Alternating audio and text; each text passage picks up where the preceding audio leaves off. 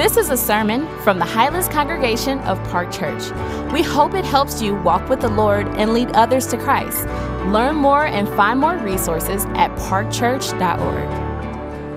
Good morning, Park Church. This morning's passage is from the book of Matthew, chapter 13, verses 24 through 43. Again, that's Matthew 13, 24 through 43. He put another parable before them, saying, The kingdom of heaven may be compared to a man who sowed good seed in his field. But while his men were sleeping, his enemy came and sowed weeds among the wheat and went away. So when the plants came up and bore grain, then the weeds appeared also. And the servant of the master of the house came and said to him, Master, did you not sow good seed in your field? How then does it have weeds? He said to them, An enemy has done this. So the servant said to him, Then do you want us to go and gather them? But he said, No, lest in gathering the weeds you root up the wheat among with them. Let us let both grow together until the harvest, and at harvest time I will tell the reapers, Gather the weeds first and bind them into bundles to be burned, but gather the wheat into my barn. He put another parable before them, saying, The kingdom of heaven is like a grain of mustard seed that a man took and sowed in his field. It is the smallest of all seeds, but when it is grown, it is larger than all the garden plants and becomes a tree, so that the birds of the air come and make nests in its branches. He told them another parable. The kingdom of heaven is like leaven that a woman took and hid in three measures of flour till it was all leavened. All these things Jesus said to the crowds in parables. Indeed, he said nothing to them without a parable. This was to fulfill what was spoken by the prophet I will open my mouth in parables, I will utter what has been hidden since the foundation of the world.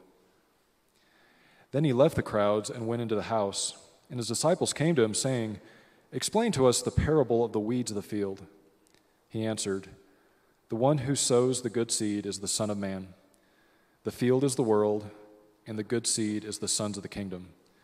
The weeds are the sons of the evil one, and the enemy who sowed them is the devil.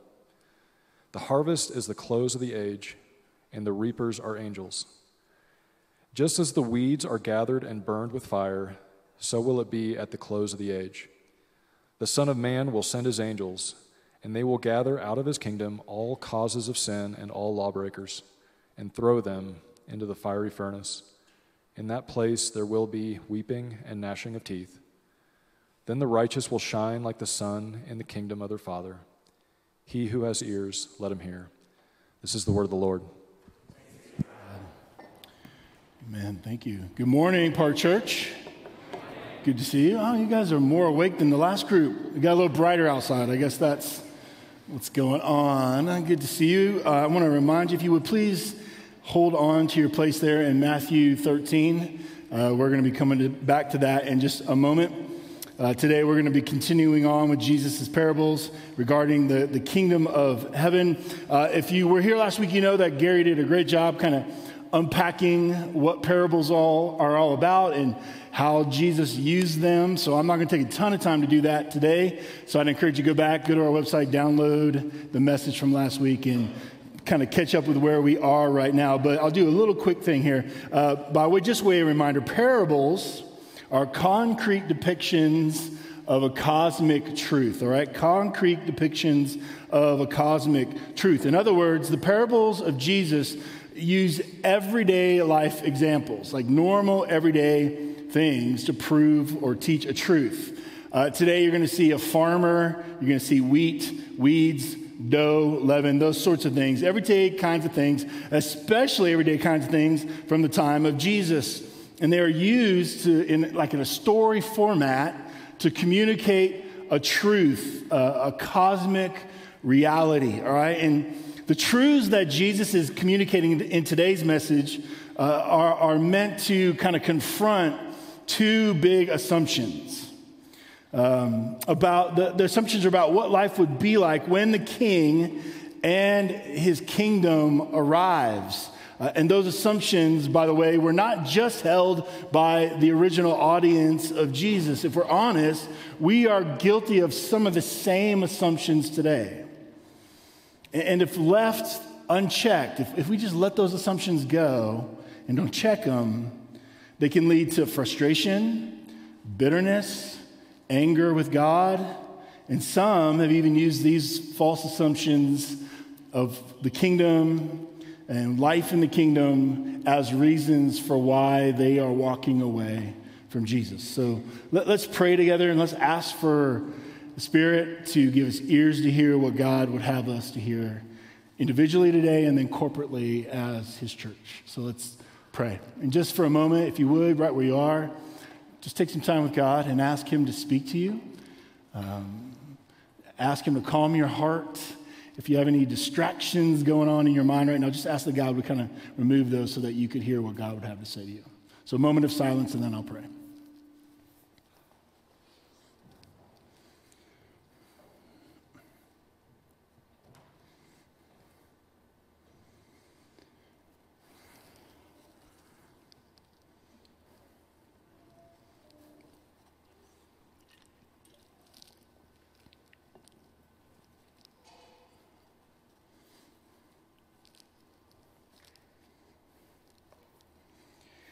Jesus, would you, by your Spirit this morning in this place, would you meet with us? Spirit, would you speak to our hearts and our minds? If we have just things going on in life, maybe this week was really, really hectic and we're distracted. Maybe it was a rough week. Maybe it was a rough weekend so far. Um, God, would you just help us to be in this moment, to hear exactly what you have to say to us? Give us spiritual ears to hear what we need to hear from you today. God, we have not come here to hear a person talk. We've come to hear you speak to us. So we ask in this moment, would you do that? We pray this in Jesus' name. Amen. Uh, I'm sure I can safely assume um, that at some point in your life, everybody in this room or watching online has asked this question. The question is, why, God? why, God? God, why is there so much suffering in the world? God, God, why is there so much division in your church? God, why do I struggle with depression? God, why did you allow me to be abused? God, why does my loved one have cancer or why do I have cancer? God, why did I have a miscarriage? Really like to know that one. God, why would you allow things like the Holocaust or 9 11 or a global pandemic? Why would you let those kinds of things happen in your world? God, why is there so much racism in the world? God, why is there so much disparity between the poor and the rich still in your world?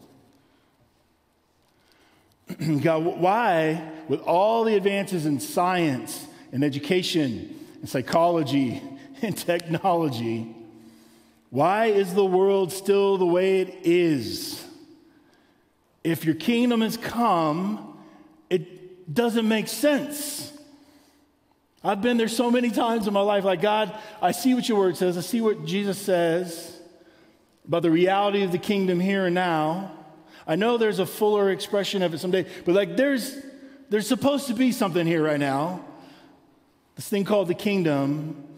Why does all this stuff happen in the world? Why do I experience life the way I do if the kingdom has really come?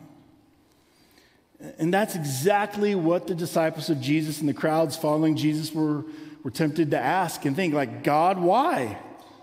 If the kingdom has come in and through the ministry of Jesus, which he was clearly saying it had, why was Israel still under Roman oppression? Why, why wasn't Jesus amassing an army for the violent overthrow of Roman authority that would have been occupying Israel and oppressing Israel? Why, God?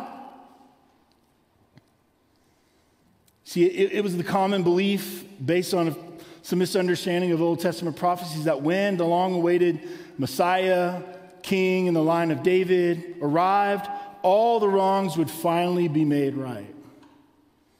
Israel would once again be able to live under the, the rule and reign of God, worship Him in freedom, and peace and love and joy forever. And that hadn't happened. And it was starting to look like it wasn't going to happen.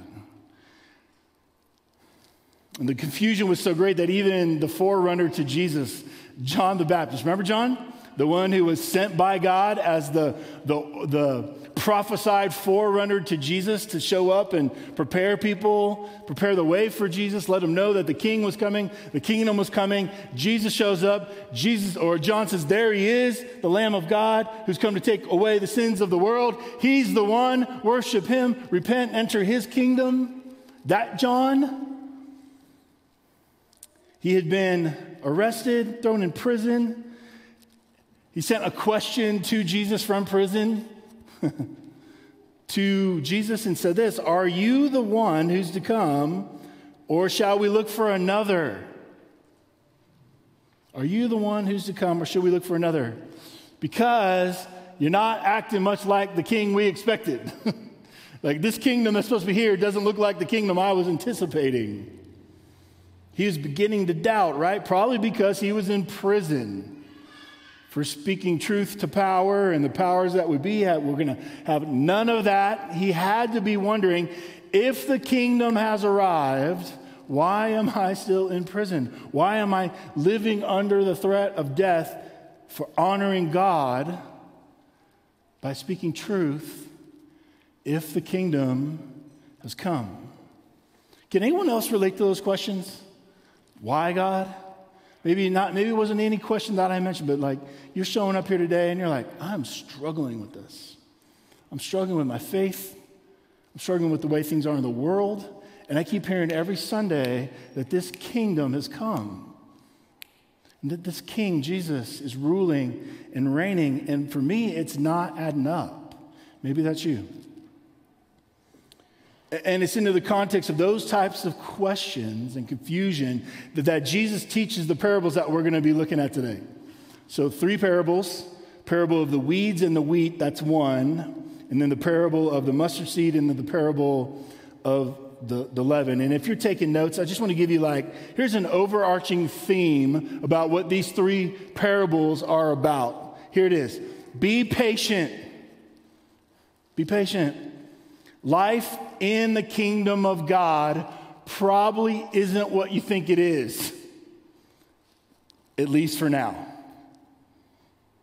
In this time in between Christ's first coming and his second coming, life in this kingdom that Jesus inaugurated in his ministry, it's probably not what you think it is, at least for now.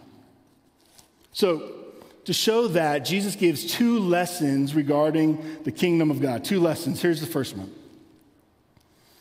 Be patient. God will make all wrongs right. It's coming. Be patient. God will make all wrongs right. Uh, let's read it together back in Matthew 13, verse 24. We'll read 24 through 30, give a teeny bit of explanation. If I don't mention uh, something, if I'm not kind of showing you what the correlation is, you can see that over in 36 um, to down to 41, 42. There it gives the explanation of that parable. So this is one of the parables where Jesus actually explains it to his disciples, and you actually have the explanation in here. So that's kind of helpful, I think. So if you want to go over there and look while I'm reading, that's great. I'll point out a few things. Verse 24. He put another parable before them, saying, The kingdom of heaven may be uh, compared to a man who sowed good seed in the field. Jesus later explains that man is him, the Son of Man. Right? We've already seen this in his parables that the sower of the seed, the farmer, is Jesus. Uh, while this, his men were sleeping, his enemy came and sowed weeds among the wheat and went away. The enemy there, we find out later, is Jesus says he's the devil. The weeds are those who follow him and don't follow Christ. And the, and the weeds are, are a type of weed that, that look basically like wheat until the very end, right before they're harvested. Okay? So you see a little bit of the deception of the enemy there. 26, so when the plants came up and bore grain, then the weeds appeared also. Well, the weeds appeared because they didn't bear grain. The wheat bore grain, the weeds didn't. That's how you knew the difference. Apart from that, they looked the same. And the servants of the master of the house came and said to him, Master, did you not sow good seed in your field? Well, of course, this is Jesus. Of course, he did. How then does it have weeds? He said to them, An enemy has done this, right? So Satan is the one who's done this. So the servant said to him, Then do you want us to go and gather them? This makes perfect sense, right? If you have weeds in your garden, what do you do? You pull them up. If they get uh, around your plants, you're pulling them up. Why? Because you don't want them sucking up the moisture that should be going to your plants or your flowers or your fruit or whatever you have, right? You, you pull it up so, so it doesn't take away from what you planted. But he said, No, lest in gathering the weeds, you root up the wheat along with them. By this time, the, the, the root systems had just interconnected, right? They're all wrapped up together. And if you rip up the wheat or the weed, you're going to rip up the wheat. Let both grow together until the harvest.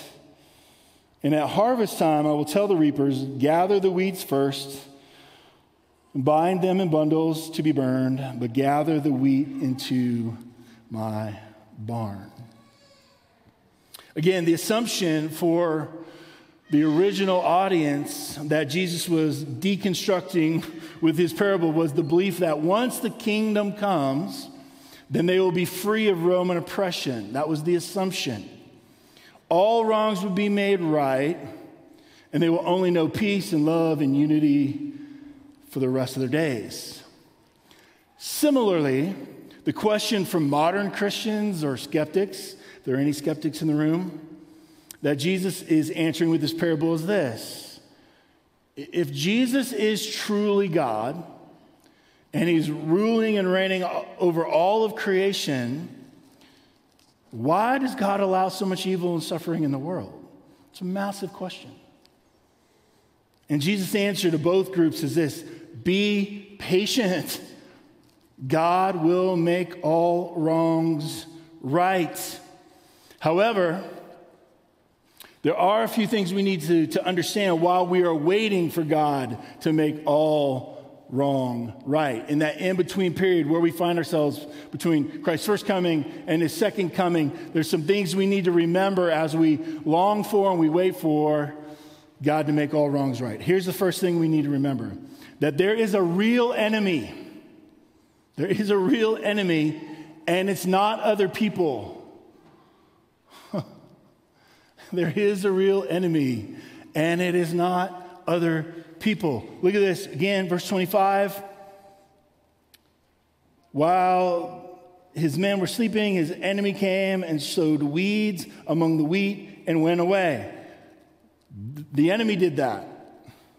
Notice over in verse 38 the field is the world, and good seed uh, is the sons of the kingdom, and the weeds are the sons of the evil one, and the enemy who sowed them is the devil. Satan. Now, I know, I know some of us are hearing that, we're going, hold on, like we've advanced, we are modern people, we believe in science. Yeah, I, I hear you. But Jesus didn't have a problem believing in the devil. He had no problem with it. He had been confronted by the devil uh, in his ministry. Satan was behind the, the early onslaught of trying to kill Jesus when he was a baby. Uh, Jesus faced him in Matthew 4 in his temptation. He'd been dealing with him all through his ministry up to this point and would all the way up to the cross. So Jesus didn't have a problem with the devil. So for those of us who are believers, we, we, believe Jesus. Man, listen to that again. Here's what we need to remember there is a real enemy, and it's not other people. Do we need to hear that in our age, uh, our day and age, or what? People are not our enemy. Our country is more divided now than I have ever seen in my lifetime. And I'm very young, I'm 48. All right? And I think there might be a few in here that are older than me. I'm looking for you. I don't see you, but I know you're in here. Uh, and so you can tell us about the 60s and all that. I didn't live through the 60s. Uh, so uh, you can tell us about how divided the world was then, the country was then.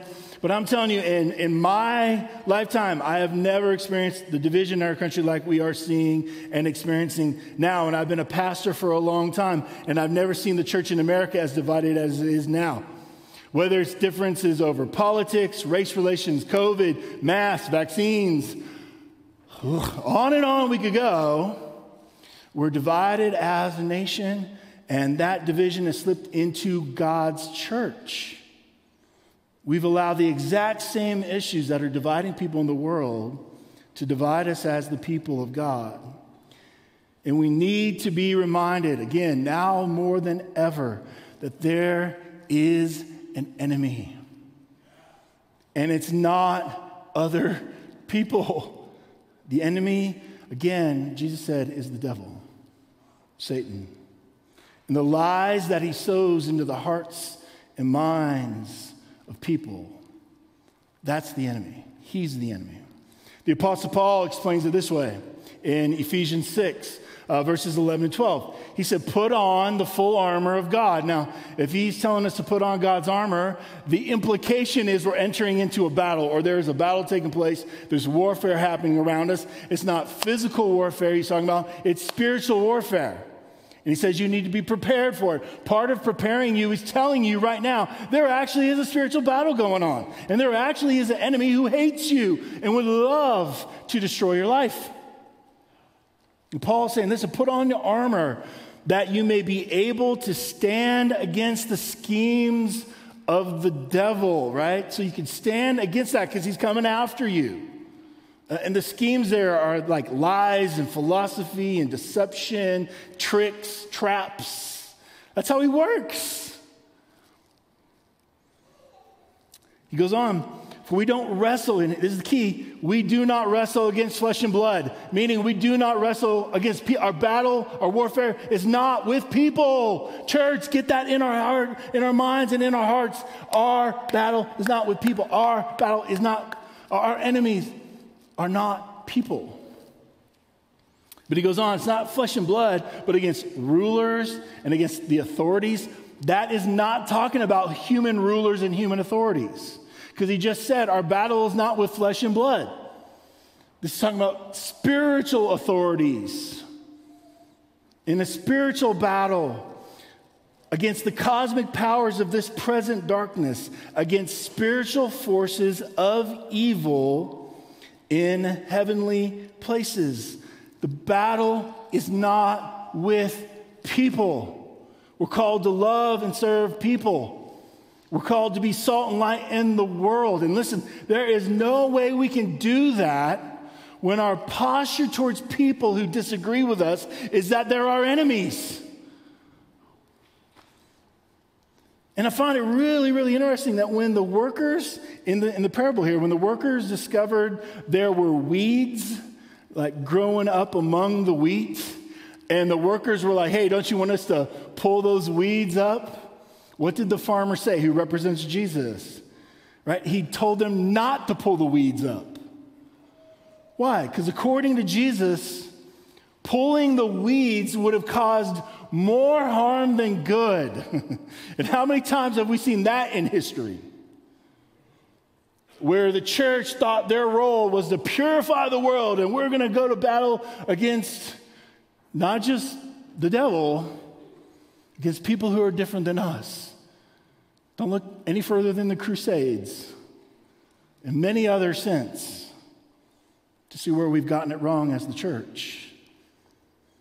So be patient. Be patient.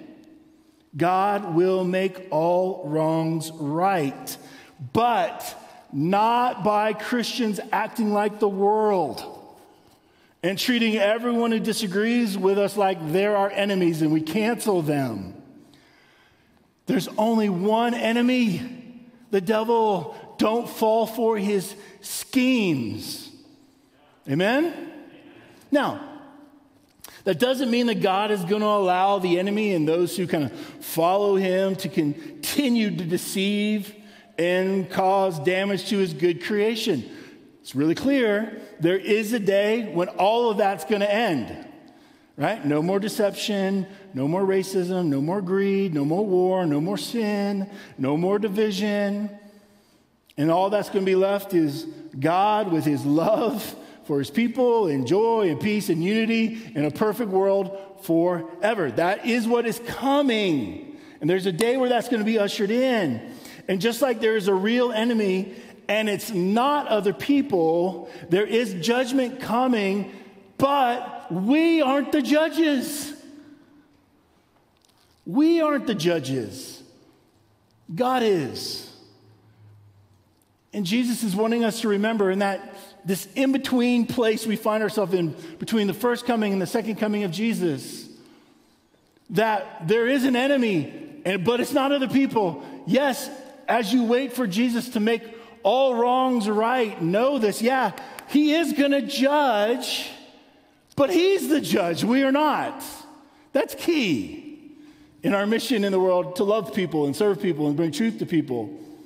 Because if our posture is judgmental, we can forget it. Notice that again, verse 26. So when the plants came up and bore grain, then the weeds appeared also. And the servants of the master of the house came and said to him, Master, did you not sow good seed in your field? How then does it have weeds? And he said to them, An enemy has done this.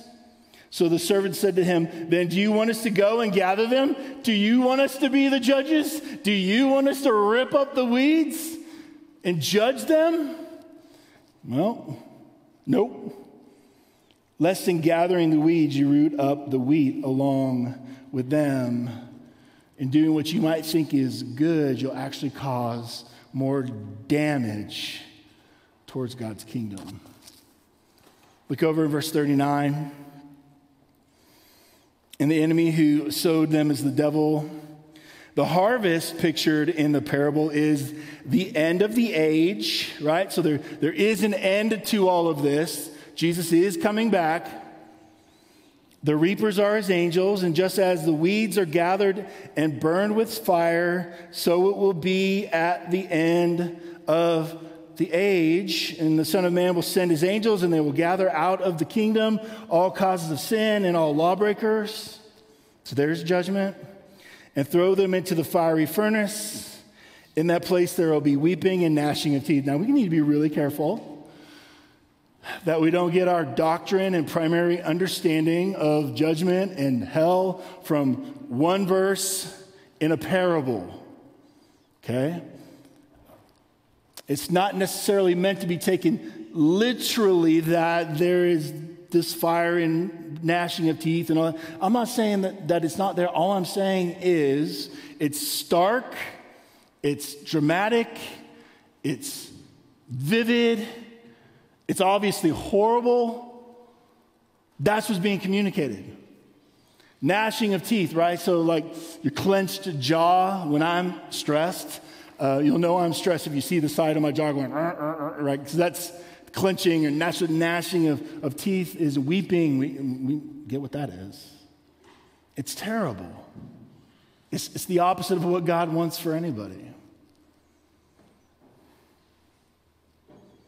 And it's stark and vivid because God's judgment is horrible. So I don't want to lighten that at all. It's meant to show us this is not anything you would actually want. And Jesus is saying that day's coming, but He's the judge. We aren't. And that changes everything for us and how we view people in the world. The Apostle Paul, 1 Corinthians 5 12 and 13 said this For what have I to do with judging outsiders? Listen, if there's anybody outside of Jesus that probably could judge some people, I'd say Paul could. he could judge some people. But Paul's like saying, no, I don't even judge those who are on the outside. In the context, he's talking about the importance of speaking truth to one another in the church, but outside of the church, like it's not our, jo- our job to, to judge those who are not believers. That's not our role. He goes on to say, God judges those outside. God is the judge, not us. And yes, there is coming a day when God will make all wrong right. Yes. He's going to recreate his good world. He will make it a place where there will be no more sin forever. And all who during their life placed themselves under King Jesus and his good reign will inherit the fully consummated kingdom of God. It's beautiful imagery. Look at verse 43. Then the righteous will shine like the sun in the kingdom of their Father. Like that's beautiful imagery. Basically, what Jesus is saying is he's going to make us who we were originally intended to be. See, it's very clear, first couple chapters of the Bible, that human beings were created to be image bearers of God, that our calling as human beings and our identity as human beings was intended to be reflectors of God and his character and his nature in the world. And here, what Jesus is saying is, you're finally one day, that's going to be fully true of you. You are an image bearer of God now. That, that's still a reality, but because of our sin and our rebellion and, and our lack of faithfulness to Jesus, uh, we don't often, always reflect that in the world. And he's saying, that day's coming. That's coming for you as a child of God. That day is, is coming in the future. And as we said, all those who chose to reject that same king and kingdom will receive the just consequences for that. And we already talked about that. Now, some may be asking at this point, like, why, what is taking God so long? If this is true, what's taking him so long? Does the world need to get worse? Why is God waiting? There, there's so much devastation in the world, so much hatred, so much violence, so much damage being done to God's good creation. Why is He waiting? It is absolutely impossible for me to answer that fully. The Bible doesn't tell us all the reasons why God is waiting. But we do know this there is like one, one reason we can know for sure. Listen to this in 2 Peter chapter 3. Apostle Peter says this in 8 to 9 or 8 to 10. He says, But do not overlook this one fact. Peter's saying this is a fact about God that with the Lord, one day is as a thousand years. Right? So one day for God is kind of like a thousand years for us. So according to that, Jesus is like, man, I've been only, I've only been away for two days. Like, relax, relax. I've only been away two days, according to God. He's outside of our time frame, right? He's not on our timeline. He's bigger than that. And a thousand years as one day. Here's the key the Lord is not slow or lazy or forgetful to fulfill his promise, as some count slowness but is, here it is, he is patient toward us. Wow. Isn't that good news? He is patient towards us, which is why we are called to be patient towards others. He is patient toward us, not wishing that any should perish. So if your view of God does not include that, you are missing out. He is patient. He's not longing for anyone to perish. That's why it's taking so long for us. But that all should reach repentance. But he ends it with this but the day of the Lord will come. Like a thief, like you're not going to know when. Nobody knows when. So that patient, patience will end someday when Jesus returns. All wrongs will be made right then. Uh, speaking to the patience of God and to kind of that fr- frustration that we might possibly feel from this, um, the, the, probably the leading New Testament scholar in the world, N.T. Wright, says this. It's really great, helpful. It should be up on the screen. would people really like it if God were to rule the world directly and immediately so that every thought and action were weighed and instantly judged and, if necessary, punished in the scales of his absolute holiness? Would we really want that?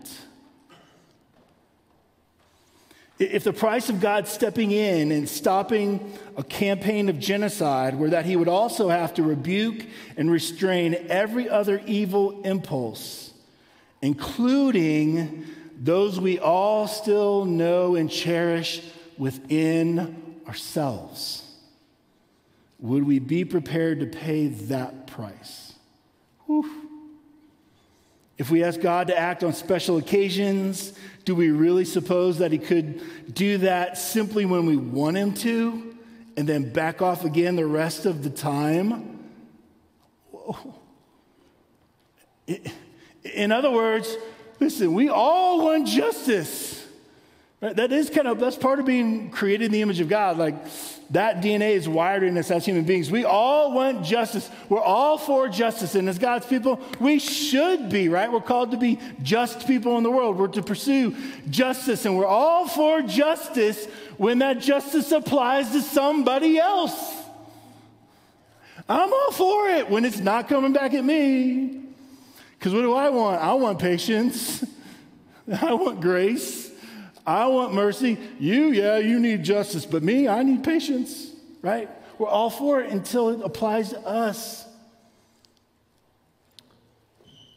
You can be sure Jesus will return to make all wrongs right. The question is will you be ready for that? Have you said yes to Jesus and his kingdom? Have you turned from your sin and received his forgiveness and grace? Just a question. If you haven't, would you receive Jesus' kind invitation today? Would you believe today? That's my hope. That's my prayer. So be patient. God will make all wrongs right. That's the first lesson. Now, second lesson, and it'll be a lot shorter, I promise. John's like, bring it, let's go short. Second lesson regarding the kingdom of God that Jesus is teaching us here in these, uh, these parables is this Be patient. God's kingdom is growing, even when it seems small and insignificant. Be patient. Yes, God's kingdom is here. Jesus brought it.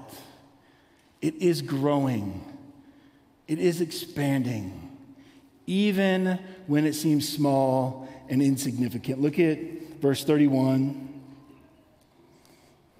It says, He put another parable before them, saying, The kingdom of heaven is like a grain of a mustard seed.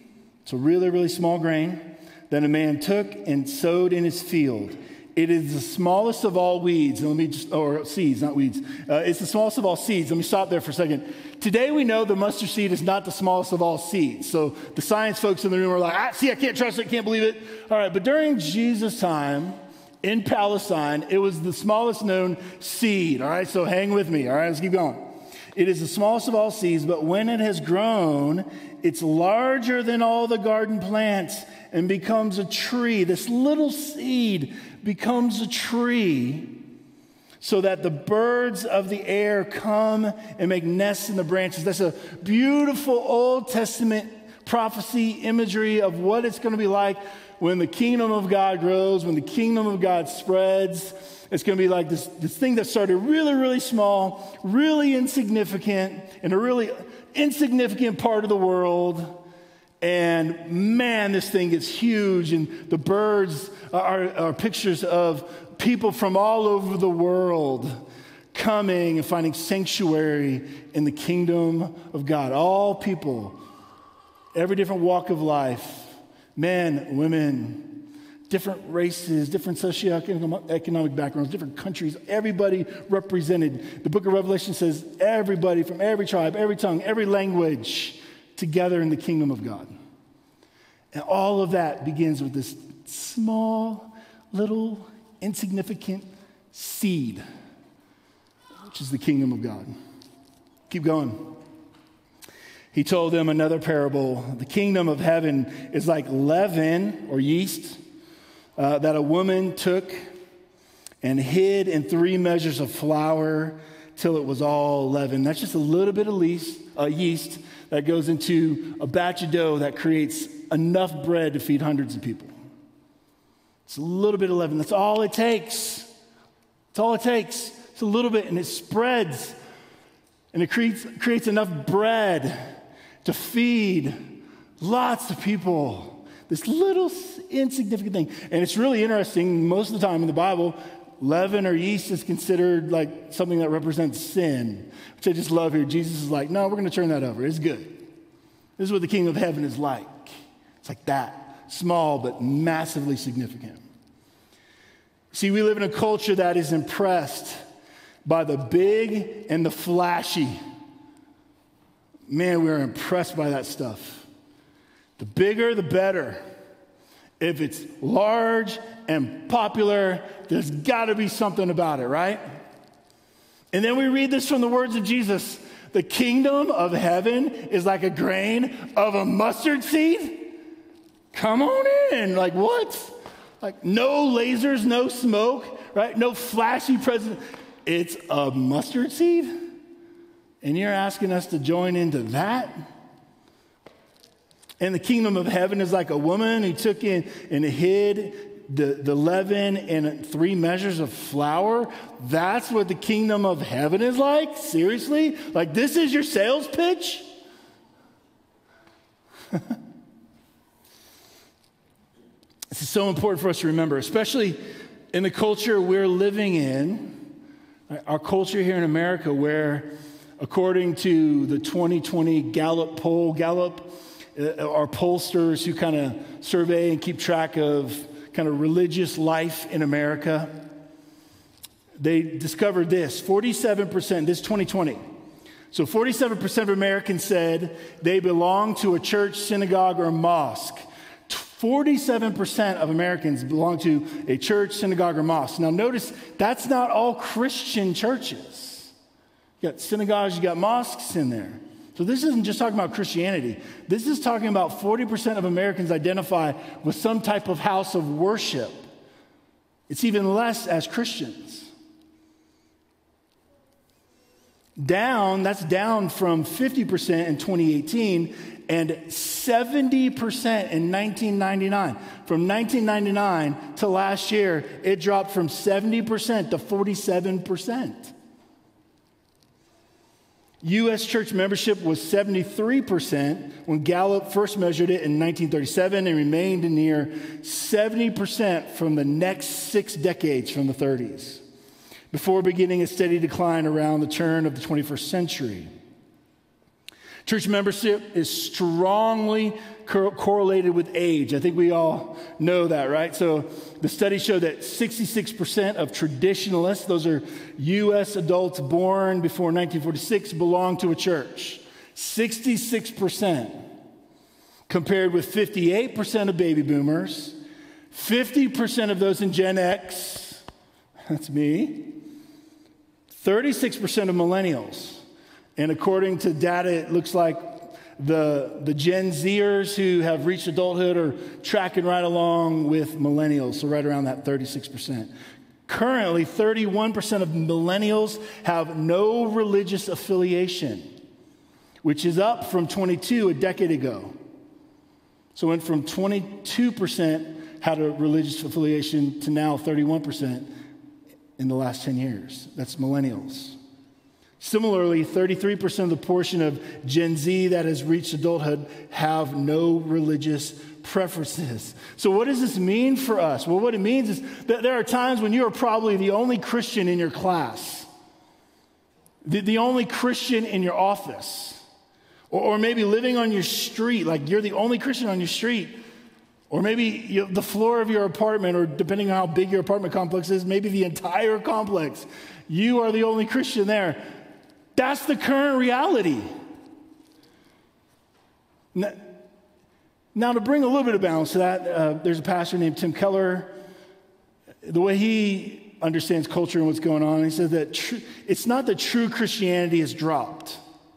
but rather something he calls the mushy middle that has gone away. Isn't that great? Like the mushy middle, that's what's gone away. There's no more cultural pressure or cultural capital to attend church or be religious.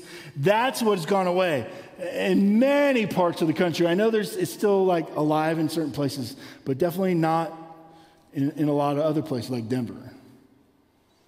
So, so, what has dropped is that cultural Christianity. And to that I say, thank God. Thank God. We don't need any more of that. It doesn't do anybody any good. Also, don't forget, all those stats are, are focused on the U.S. Can you imagine that there's actually the church outside of America? I know it's hard to imagine. America, like, no. Like, there's churches actually explode. The kingdom of God is exploding around the world. Know that. Research that. Read about that. Be encouraged by that.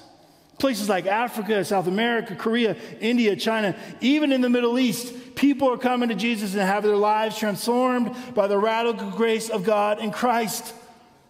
That's the good news. Know that Jesus didn't lie. The kingdom is here, it's spreading, it's growing. And if what Jesus is saying in these parables is true, we have absolutely no idea all the ways the kingdom of God is growing and expanding in our own country, in our own city, in our own neighborhood, on our own campus. Why?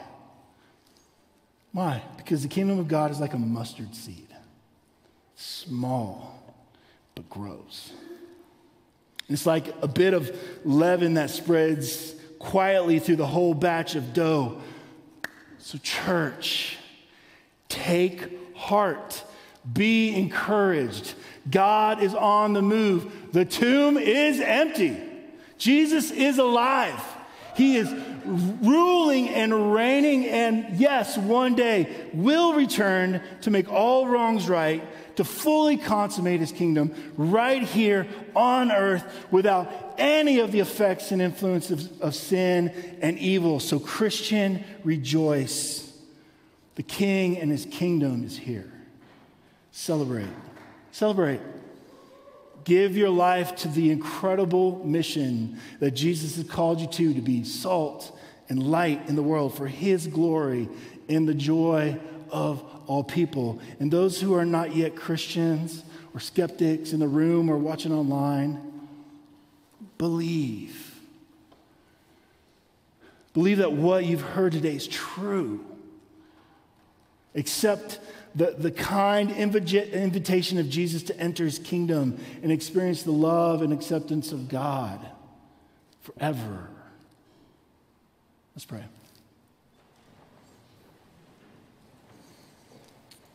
Father, thank you for this morning again. Thank you for this opportunity you've given us to gather and hear your word.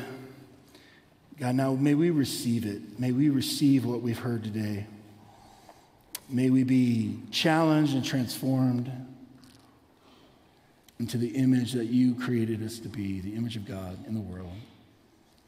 For those who are not yet believers, God, those who are skeptics, God, would they believe today? Would you give them a heart right now that loves you and longs to be in your kingdom forever? God, would you do that right now? Something only you can do. We ask you to. In Jesus' name, amen. Thanks for listening. Park Church exists to make disciples of Jesus for the glory of God and for the joy of all people. If you enjoyed this, make sure you share it with someone. We'd also love to hear from you on social media, Park Church Denver. Lastly, more resources and info are available online at parkchurch.org. Peace and love.